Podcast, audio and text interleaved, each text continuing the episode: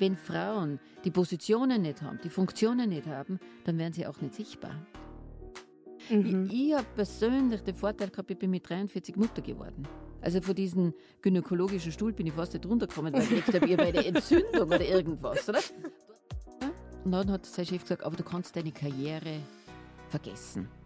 Hat der Chef zu deinem Mann gesagt? Genau. Mhm. Und mein Mann hat gesagt, ja, und das ist für jede Frau auch so. ich hoffe, er hört das. und wenn man so klein ist wie ich selber, muss man ab und zu auf dem Stuhl stehen. Und dann spürt man das wieder.